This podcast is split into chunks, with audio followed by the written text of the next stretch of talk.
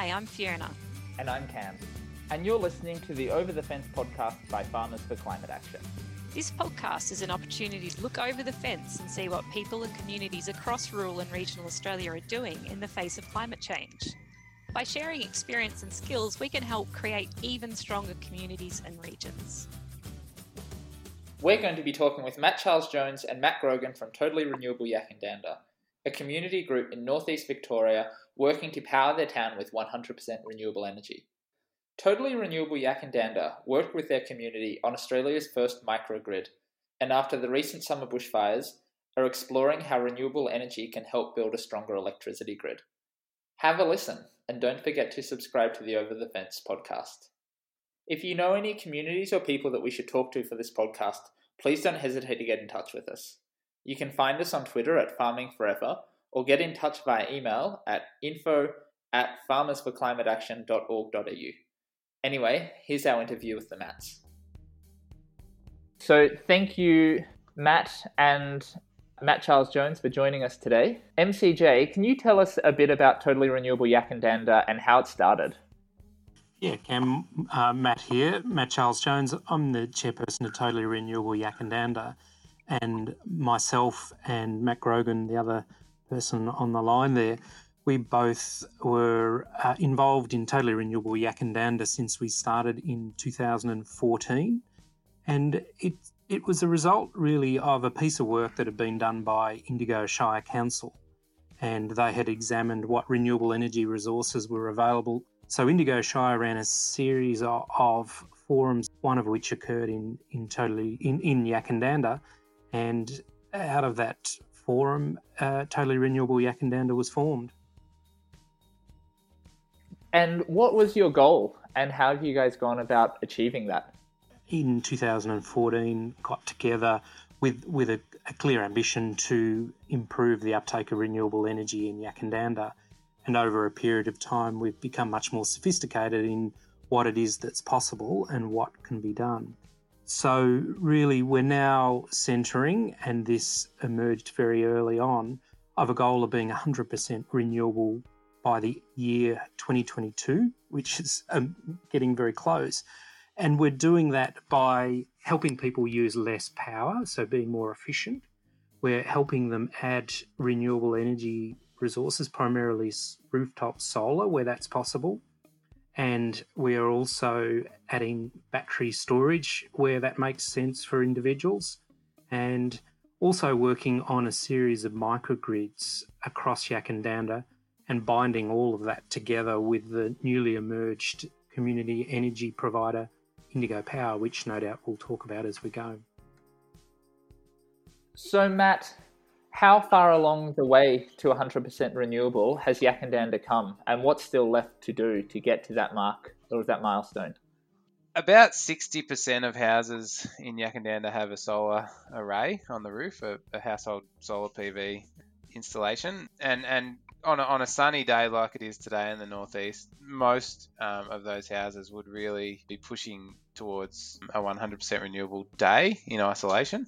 However, there's a whole a whole chunk of houses that don't. We know that to get to 100% gross renewable, or, or to be able to say, yeah, we're using 100% renewable at any, at any given moment during during the day, we need a solar and battery installation of around about uh, three more megawatts to which would really augment the existing renewable supply and storage and round us out to be able to say pretty much at any stage of the year we're, we're 100% renewable. And the good news, I guess, is that we now know quite a bit about how to how to how to pull something like that off. So the way I see it, there's the technology component, and renewable energy and new energy technologies are making this possible. But there's also a community component to this as well. MCJ, did you want to talk about some of the community work that's gone into this? And is it something that other communities around the country could also do locally? Yeah, well, clearly, in order for us to get to 100% and 100% supply renewable electricity, we need to have a vast majority of people supporting what it is we're doing. And we've never set out with the belief or understanding that everybody agrees with what it is that totally renewable Yackandandah has offered as a goal. But we have believed in the value, the broader value of renewables, and, and really principally that is around the ability to save money, and it's a very compelling story. And we're certainly seeing a whole diversity of both households, community buildings, commercial buildings, and, and others making terrific savings with renewable energy, and they start the minute someone installs. But we're also factoring in what happens when a whole town starts saving money individually and what value that brings to a, a, a, strengthening local economy dimension and what resilience, both economically and electrically, that builds into a town. And, and so we've put a, a real uh, highlight on the importance of relationships and not trying to exclude people or make people wrong, but help them understand the benefits that, that they can appreciate and enjoy. And so we've worked really hard with, with individuals, but we've also worked very hard with Indigo Shire Council and uh, the various utilities involved and, and businesses, which is not to say we get it right all of the time, but, but we're really focusing on the relationship rather than telling people what it is they should be doing. In terms of community renewable energy, Matt Grogan, did you want to talk a little bit about community renewables in Scotland and what you learnt there? And community renewables as an approach to tackling climate change? Community renewables, in a lot of ways, and this gets at, at the Scotland experience as well. It's a mindset, I think, and and you know when we talk about this is a this is a podcast for farmers.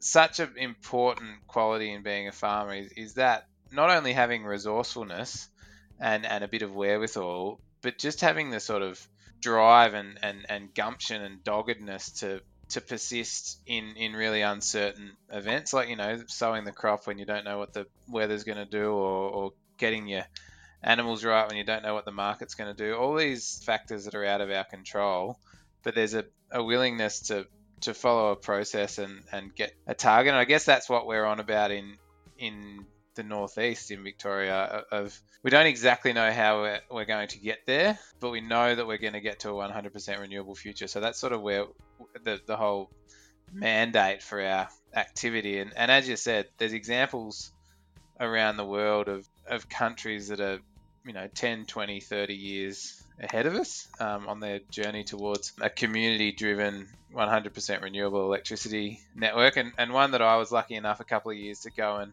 visit was was Scotland, and, and particularly in the Highlands and Islands region of Scotland, which is pretty remote remote and uneconomic for, for larger companies to supply power because of the, the nature of the landscape um, to supply power to those regions. There's been a real mindset of, of upskilling within communities, of unlocking capital within communities, and then having this situation where renewable energy generation facilities, whether that be a, a pumped hydro project or a wind project or you know investing in the actual electricity grid infrastructure where they become the cash cow for communities. So this this company that or you know community development trust or whatever the entity might be that individuals are allowed or, or encouraged to invest in um, and then the whole community draws the return from.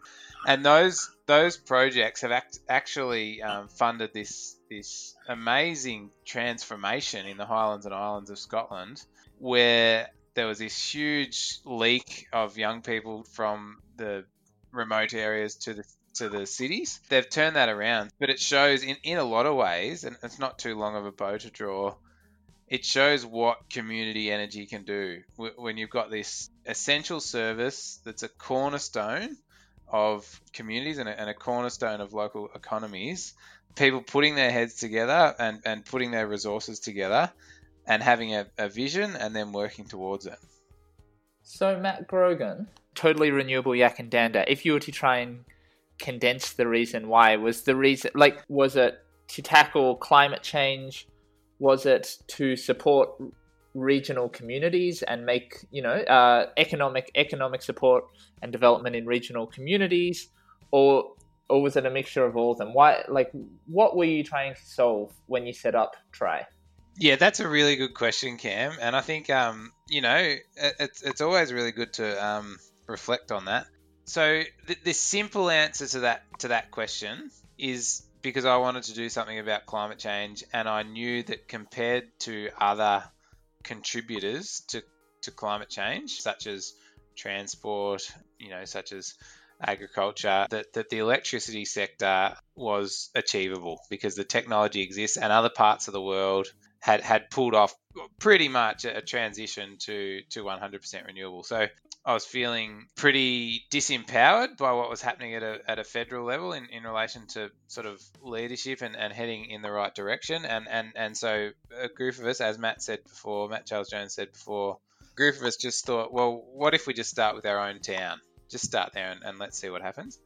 That's the sort of, I guess, condensed and simple answer. But there's not only as we've gone on has there been a whole lot more richness created. But I think it's also important to say that up to that point, you don't just wake up one morning and say, I want to do something about climate change. And for me, that's about the fact that as I as I said before, I, care a lot about rural Australia, but I also care about the biodiversity of rural Australia, the landscape of rural Australia, the the, the people of rural Australia, the the amenity and, and, and the functioning of, of the the ecosystem and, and, and, and particularly the sort of the integration between um, you know agriculture and, and, and land management from an agricultural perspective, but but then you know from a from a maybe more of a, a biodiversity perspective as well, and, and and the overlap between those two. And the ecosystems that I care a lot about, such as you know alpine ecosystems and coastal ecosystems, and you know even, even sort of the dry sclerophyll forest that, that we're lucky enough to have a lot of around Yackandandah they will be impacted right on the front line, and, and we'll see that, and, and the sort of history's already played out in a lot of ways that these really diverse, you know, ecosystems and, and landscapes that we have after fire after fire will will become much much more homogenous, and I think that homogenous in the landscape and, and homogenous that that impacts people and that that impacts the people of rural Australia. If they don't have that you know, or aren't able to draw from you know nature in to make them vibrant, then the communities will will and, and have already um, through drought, uh, extended drought, or whatever it might be, start to feel the the effects of that. So what? So then, so so that's sort of how you get up to the you know why do something about it, and then okay, let's do something about it, and, and let's start with electricity, which is the biggest um, contributor of greenhouse gas. But then when, once you start doing something about it, you're unlocking all these things that circle right back around, and and that it turns out that transitioning towards 100% renewable can actually be not just a solution to the climate change problem and, and the sort of the reason that we're doing that, but it can generate its own cycle of of strength um, and and and build capacity and and build you know income and and, and capability in into these um, rural communities. So this there's sort of two ends of the rainbow in a lot of ways, and and and as we as we continue on this journey, we're learning more and more about the the other dimensions, not just the renewable energy dimension. So interesting, actually. That takes me, Matt Charles Jones or MCJ, back to you. What sort of characteristics do communities need in order to go down the path of microgrids that Yackandandah did? Does there need to be a certain amount of population density, transmission infrastructure? Um, can you talk us through a bit about about what's needed to go down that path? We get asked that question a lot, Cam, and interestingly, and I, think Matt has just touched on it. And a, a, spirit, I think, alive and well in agriculture is an intention and an expectation of doggedness and so there have been a series of people within Totally Renewable Yackandandah and across the township of Yackandandah who have been very dogged in the pursuit of an ambitious plan. When, when Totally Renewable Yak formed the goal of 100%, we attended a community energy congress that occurred at the old Parliament building in Canberra, and that was sort of midway through 2014. And we saw a whole diversity of community energy groups across Australia doing some quite remarkable things that perhaps belied their individual experience. But we know we've got a stack of people across Australia with enormous expertise engineers, network companies, um, people who are skilled at working with others. the idea and the really clear and uh, well articulated ambition is crucial. And then to follow up, the thing that comes from community energy groups is not necessarily expertise, although that helps. It's actually just relationships and doggedness at pursuing an idea that we can bring people toward, not necessarily one that we impose over the top of people. And so Totally Renewable Yackandandah is focused really on the, the values I spoke about before of uh, saving money and um, reducing the reliance on the grid. But climate change obviously is a really important factor in our activity, but it's one that has uh, the ability to be able to divide people. And we didn't want to divide people, we wanted to bring them together. So we, we focused on those things that we felt could bring people together. And in terms of the Yackandandah microgrid, which was it the first functioning microgrid in Australia? I'll have to, you'll have to clarify that one for me. But what, how, how did you go about setting that up? And can you talk a little bit about what a microgrid is and what it does? We're working on the principle of a microgrid being a series of interconnected users with the ability to generate their own electricity potentially store their own electricity and share their electricity amongst a defined group of users with some sort of existing uh, electricity network and the capacity to manage that in a smart way. So, some sort of smart energy control system. And the, the point of a microgrid is how can you localize the supply of electricity and ultimately you can have what's called an islanded microgrid which means it stays connected to the the main electricity grid, but it's also capable of operating on its own. And that's a really important theme, which maybe we can explore around uh, what happens to a, an electricity supply during an emergency event or even just a, a major outage. But we uh, launched our first microgrid in Yackandandah with a subsidiary of our network operator. The network operator is AusNet Services. And we very early on started conversing with the network operator and their subsidiary, which is now called Mondo, to understand how we could localize our energy supply. So we had a really clear boundary around the concept of uh, 100%. So, in partnership with them, we launched a, a uh, series of uh, very well thought through high quality solar systems. And in one defined area, we included batteries and control systems. Uh, we offered that system to 14 houses. That group of 14 houses then became a, a uh, unified group of properties working together to cooperate on their electricity, and they uh, continue to operate in that way. That was probably uh, middle of 2017 they became active, and since then we now have two other microgrids in operation.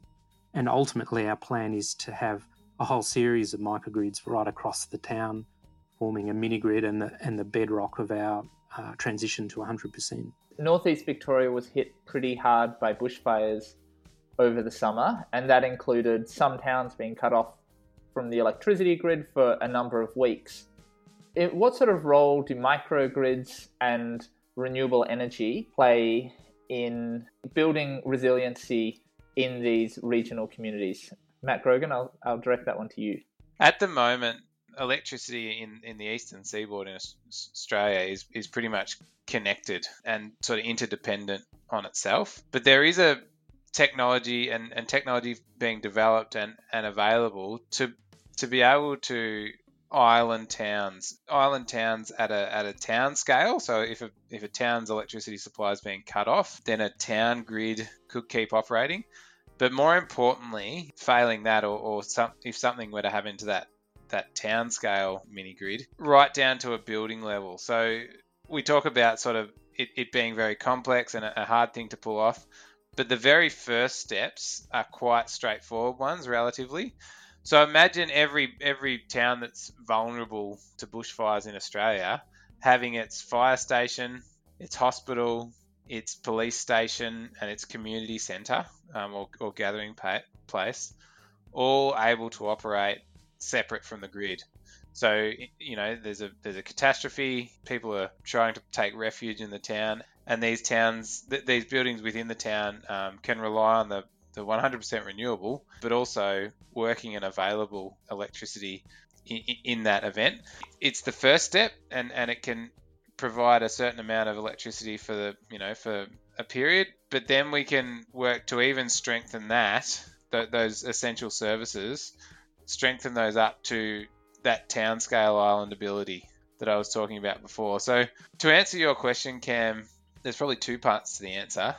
The first is let's start and let's start with essential services buildings in, in towns that are vulnerable um, in the event of a bushfire, which you know we're learning more and more is, is most of rural and regional Australia. But then let's start with with the, with the confidence and the courage that as we start um, on that journey, um, the future will unfold out in front of us.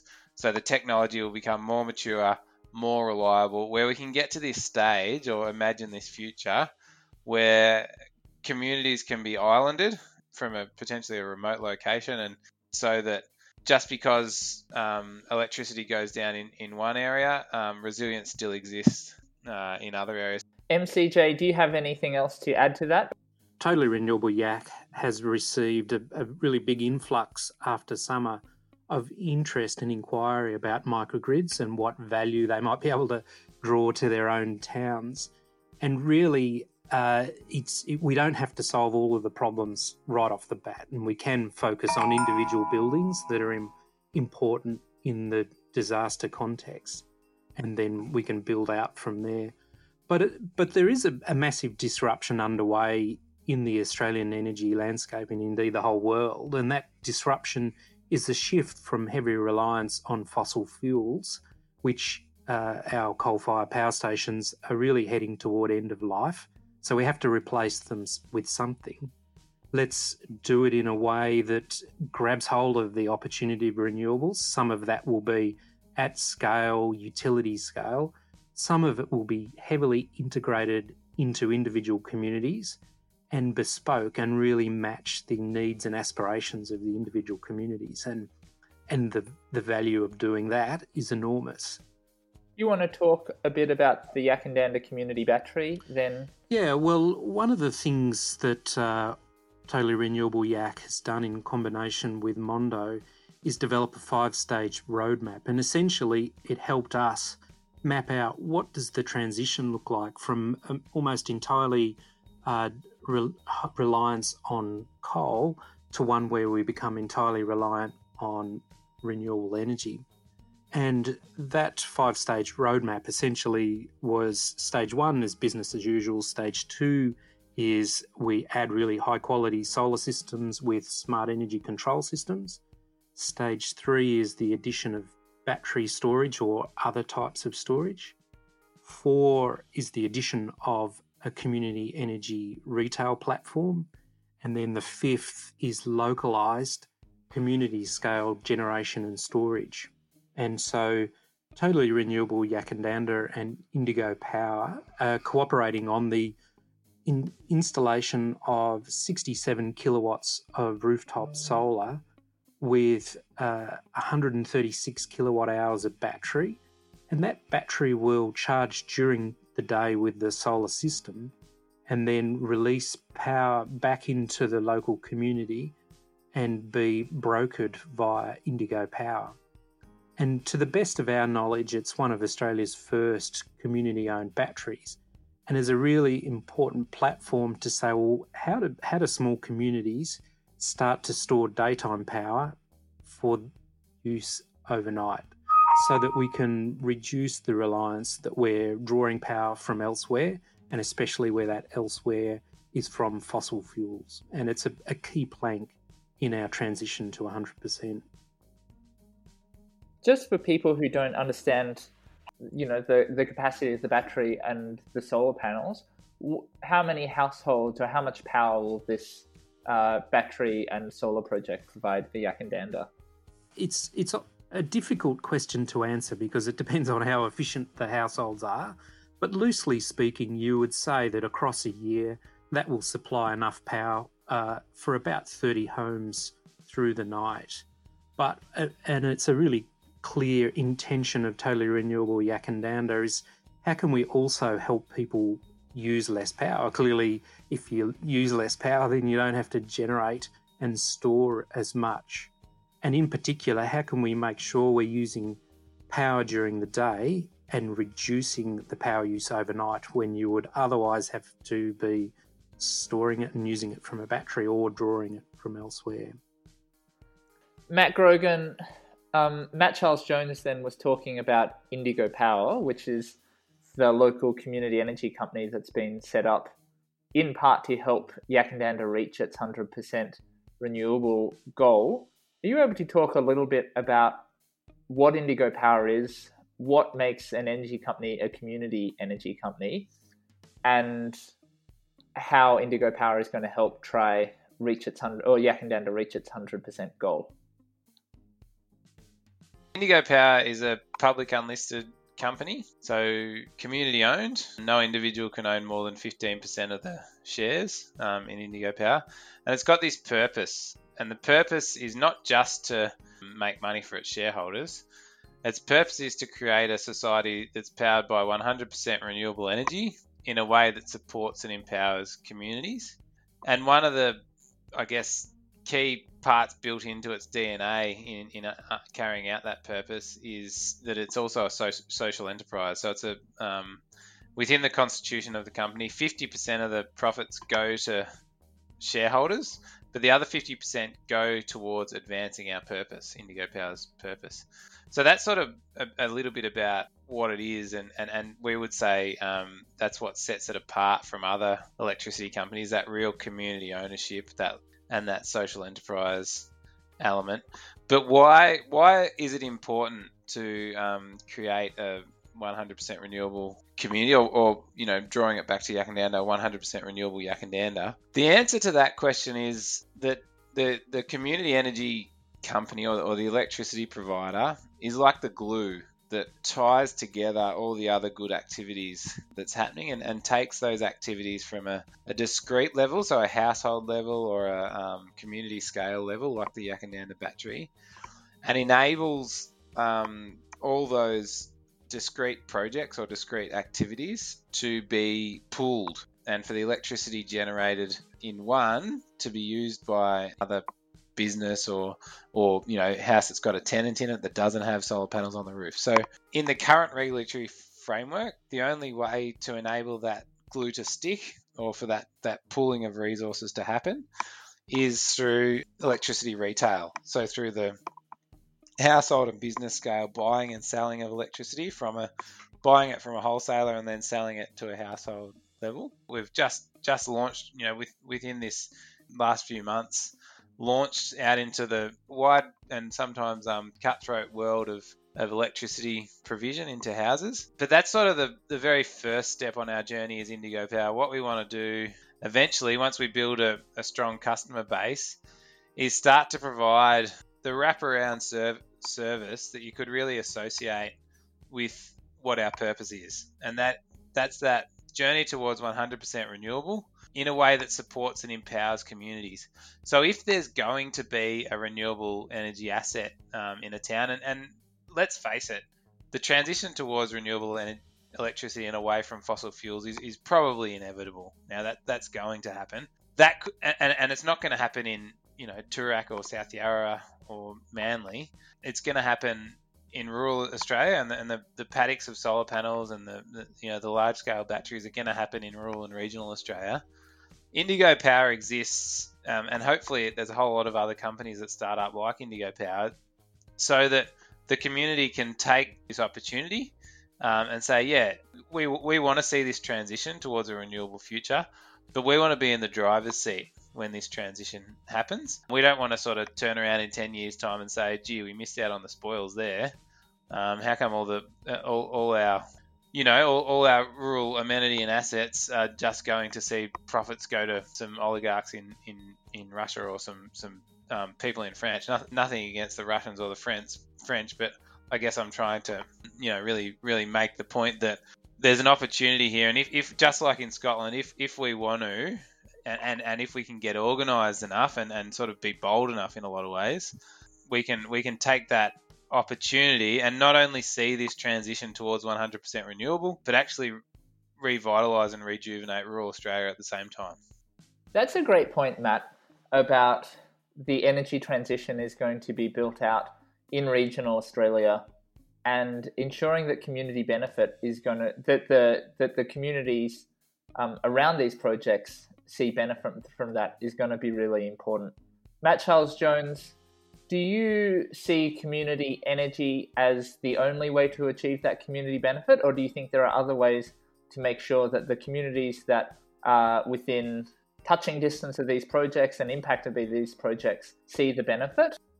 Yeah, well, certainly there's some really standout examples across Australia and around the world of communities benefiting greatly out of larger scale projects. And the the flagship one in Australia is Hepburn Wind, which uh, some ten years ago installed two wind turbines, and now that uh, provides enough power for the, the township of Castlemaine. But there is now a, a, range of other communities, Goulburn in New South Wales, Denmark in Western Australia. There, there is quite a few around Australia are really starting to reach to much bigger numbers. Obviously, the complexity of doing those larger scale developments is greater, but with support from consultancies and governments, the, the opportunities for communities are fantastic.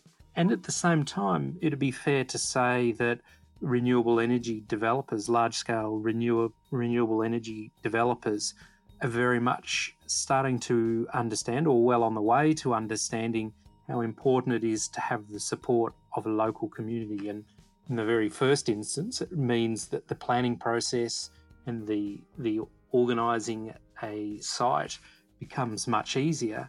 But equally, there is a symbiosis there that can occur where a, local community can get ongoing benefit, and whether that by be by small ownership or partial ownerships, or by uh, ongoing contributions to be administered locally by way of cash funds, and whether that is money that gets managed by a committee or goes to a foundation, or in some way provides long term benefit to local communities and local councils. That it, it's terrific to see those systems becoming much more sophisticated, and, and that's happening all the time a lot of our farmers and our community are interested in community renewable energy and renewable energy solutions. What are the learnings from Yackandandah and Northeast Victoria that that you would like to share? And and how can people start? Because it can seem such like such an intimidating journey to start on. The the thing that we uh, did very early on is we worked quite hard to map both what we knew and the relationships we already had. And it's a really good starting point because they're, they're known and certain. And the, the question then becomes how can you exercise those two things in a way that starts to catapult you forward? So, very simply, what we did is we put some uh, circles around relationships we already had with friends and neighbours. And uh, we also thought about what the opportunities were. What, what are the big energy users that have consistent load? And let's start uh, forming relationships with them. So that would be my really clear answer. Start with where you are, with the relationships that you have and, and what you know, and start exercising those. And very quickly, new opportunities will start to emerge. So we we very early on uh, started publishing our intention, both internally within Yackandandah and more broadly, because we were saying, well, we, we don't actually know how we're going to get to 100%, but we have an intention and we know there is enormous expertise within organisations and within our community that we want to support to start going forward. But really, you know, I mean, at, the end of the day, Cam, we are uncertain whether we're going to get to 100% uh, or not by 2022. But what we do know is that we've worked really hard and we've had some great outcomes. And, and we know that as a result of that, there's a whole bunch of communities across northeast Victoria who've established their own goals and their own targets and their own activities. And so the success for us isn't just about whether we get to 100%. It's actually about our, our collective journey uh, toward a, a, more reliable energy supply that also responds to the, the reality of the climate change. the journey, not the destination, Matt Charles Jones. Um, this might be a good place to leave it. I just would like to open it up to the floor to both of you if you have any thoughts on this. That at a national level, climate politics is still so fractious. And I'm just wondering if community renewable energy and even talking about climate change at a community level, do you find it's less less fractious and people are more willing to listen when it's when the conversations are had at a community level?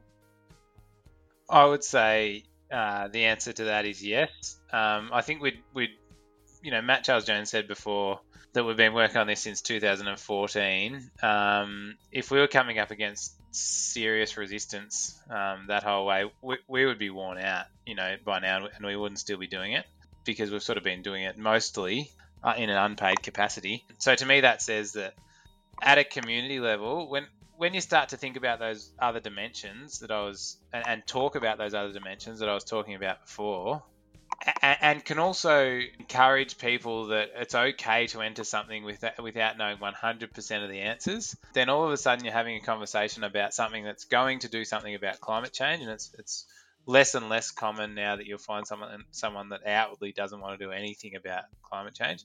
It's going to do something about climate change, but it's also going to strengthen and, and build communities, and that that includes you know communities in in metropolitan areas as well. The capacity is absolutely there for for metro and and regional and rural. So I would say community driven and and not not only selling not only selling the benefits, but actually being able to point to successful projects and the resilience that they've brought about soon soon very much shows that the um, fractious nature of the political debate is, is in, in my personal opinion, quite out of step with the with the real world. And It'll be really interesting to see post-pandemic political world where you know credit where credit's due. There's been a, a fair bit of um, collaboration and, and and just you know reasonable behaviour coming out of our politicians in, in the circumstance in the really trying circumstances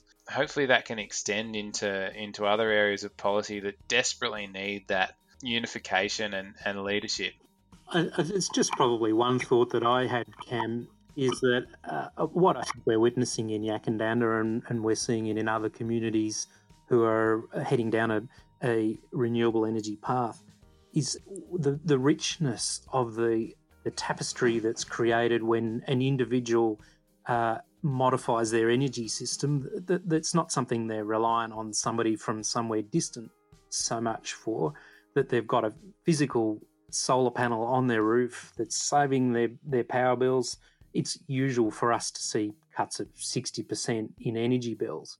And so my point is how rich the the personal narrative and, and the stories are in what it is we're doing. It's not just uh, one big homogenous thing. There's these massive, tiny but crucial uh, stories and changes underway, and and and you, I could name 50 types of changes that have occurred in buildings across Yak, and whether it's a solar and battery system at the CFA, CFA or a solar and battery system at the public hall, or somebody uh, has added another battery because they loved it so much. So there's just so many beautiful uh, and empowering stories of people making change. And for me, that's the most exciting bit. And when you draw that together, it's very powerful. That was great. What a great place to end it.